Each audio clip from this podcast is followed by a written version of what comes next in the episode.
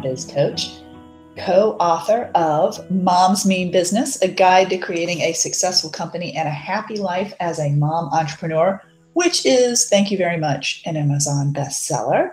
Thanks to you guys who keep buying it for your friends, for your family. I love you. Love you from the bottom of my heart. Thank you. Um, today is a great day, and I have a great show to share with you. It is all about making you a priority.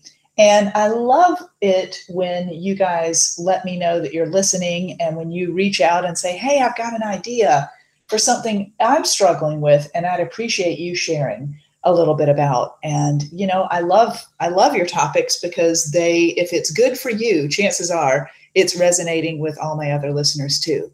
And you know sometimes we don't i sometimes i get stuck in a rut and i keep talking about things that you know i'm doing with um, you know in my life or with my friends or my clients. And then you guys come along and you make a great suggestion and i'm like woohoo! So today is one of those days and i really appreciate listener tanya harper for suggesting this topic because this is her line of work. She her twitter handle if you want to follow her and give her a shout out is delish nutrition. That's at d-e-l-i-s-h nutrition is her Twitter handle. So if you're on Twitter, reach out and say hello. Tell her you appreciated her topic just like I did. Thank you so much, Tanya. Hope you're listening today. All right, so let's talk a little bit about this. You know, we hear it all the time. Your health is a priority. You have to make your health a priority. And I know some of you may be just feeling defeated already right at the outset. I know I feel defeated anytime I hear the word should. okay, you know that's not my favorite word. So if somebody tells me, you know, you really should, whatever they say after that, I kind of hear in that voice of the adults in all the Charlie Brown cartoons, wah, wah, wah, wah, wah, wah, wah. Because I'm not a should'er. I don't like should'ers. I don't like being told I should. I'm a little bit of a rebel, okay? Maybe a lot in that way. I've always rebelled against the should. So I don't know about you, but for me, that is one of the first hurdles for me ever to get over is just getting over this being a should. And so the first step that I want to just share with you guys about how you can make this shift and make your health a priority is getting past the should. It's not about should. It's not about what somebody else thinks you should do, including me. All right. I'm a coach. I don't tell people what they should do and then expect them to do it. That's not my line of work. Okay. There are other people who are experts, consultants that have blueprints and maps and plans, and they tell you how you can do things to be just like them and get the results just like they got. And they are awesome and I respect them. But that's not my line of work. I know that the people that listen to me and that work best with me are people who need to figure out how to make a priority something they own. They want to make changes because they want to make changes. They may need some help figuring out which ones to make or how to make them the best way, but they truly are the one invested in the should. So there is no should, it's a want. Okay, so welcome to the podcast that will help you because you want to make yourself a priority. That's the first step is whether or not this is a something, a goal that you're actually committed to. And I get it. Sometimes we are and sometimes we aren't. I was just having this conversation with my husband recently. Um, you know, I've I've gotten into running over the last two years and I've I've kept up with it amazingly. I can't even believe it. I'm really proud of myself. And, you know, he was saying, um, you know, he's just at a spot in his life. He's like, God, I come home and I want to run, but I just don't have the energy. And I said, you know what? Be gentle with yourself, babe, because there's a time and a place for everything. And right now, it looks like the thing you need most is to decompress and relax. And, you know, you're not sleeping well right now. You know, you are eating well because I feed you. Thank you very much.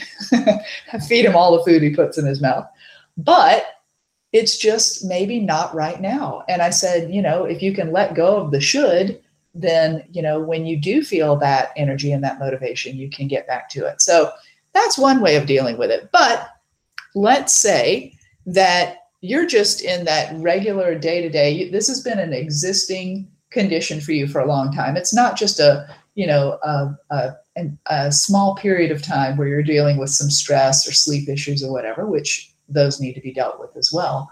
But let's just say this is like a long term habit for you that you're not eating well, you're not sleeping well, and you're not getting any exercise for your body. All right. Let's say that's you. How can we make that change? Right. Because, you know, the squeaky wheel gets the grease, right? And my favorite squeaky wheels are named Charlie, Paul, and Ellie. And they say the word mom about a million times a day. And that's impressive since they're in school for, you know, about eight of those hours. so I struggle sometimes, just like you do, because the people, you know, my, my people in my life that are my top priority call my name all the time. They need something from me all the time.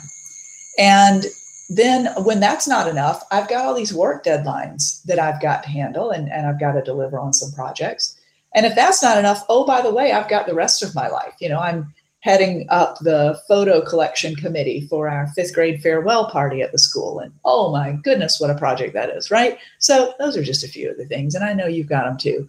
And add that to carpools and laundry. And yeah, how's that going to happen? Well, you know, the first step, guys, is again to take a minute and just meditate on what your life is like right now, like what's going on. And if you're hoping, you know, if the main you know, I, I tweeted out this morning asking, you know, what's the main thing that keeps you from making your health a priority?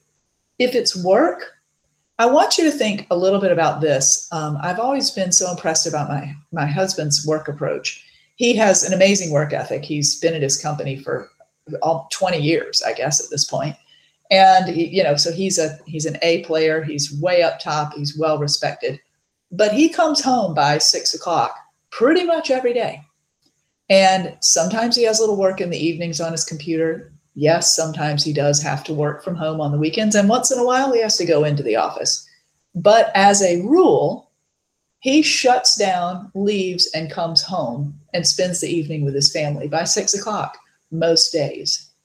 And let me tell you, it's not because he doesn't have a million things to do, it's because he has set a boundary. He knows that even if he worked around the clock, he would not get all of that stuff done. So he sets a boundary. He says, I'm going to leave at 545, and he does. And he prioritizes his work every day based on what most what must get done. And the rest of it falls to the wayside and has to get done some other time. It is not simple. I get it. But if work is the major culprit keeping you from doing what you know you need to do to take care of your health, then I suggest you look at putting around some boundaries, okay? The boundaries about when you quit and about how you prioritize the work that must be done. There's a whole big conversation in there, but I just want to just share that, right? Like really try to have evenings and weekends for yourself. You know, if your schedule's really different, I understand, but just give yourself a standard where you know there's some time that you don't work for other other people and you make time for getting that walk or that run or that visit, um, you know, with some friends at the gym, a quick workout. If you've got a favorite class, I love the daily method. Barre classes are so great. Okay, just find something that you can do. All right. If your family is the major culprit keeping you from doing things, then it's time to maybe ask for a little help. Okay. And I know if you've got really, really young kids, it's hard. I got it. And it may be worth your while to hire a babysitter or a mother's helper. I mean, we used to pay mother's helpers two or three bucks an hour. These are little kids in the neighborhood who are not old enough to babysit yet. So they, by themselves. So maybe 10 or 11 if they're fairly mature. And have them come over and play with your kids, i.e., distract them. so you can do something, whether it's lifting some weights or doing a quick yoga routine with a video, but it gets you that time away so you can make some time. When my kids were really young, I used to have a little mother's helper and I would take walks up and down the street. I was always in view of the house. And her job was to keep the kids in the house, but she knew she could come out and wave her arms, and I would see her if she needed me. So I would just walk back and forth in front of the house to get fresh air, but I was walking. Okay. So see if you can get some help from your older children, from a mother's helper or a babysitter, and certainly from your partner or spouse. Okay. Now, that's just making time for it. All right. The next thing is another great tip to help you put your health on your to do list, on your priority list, is to remember that you, even if you're on the go all the time, you can still eat well. Okay. This takes a little bit of thinking ahead and it takes stocking your pantry and your fridge with healthy stuff instead of crap.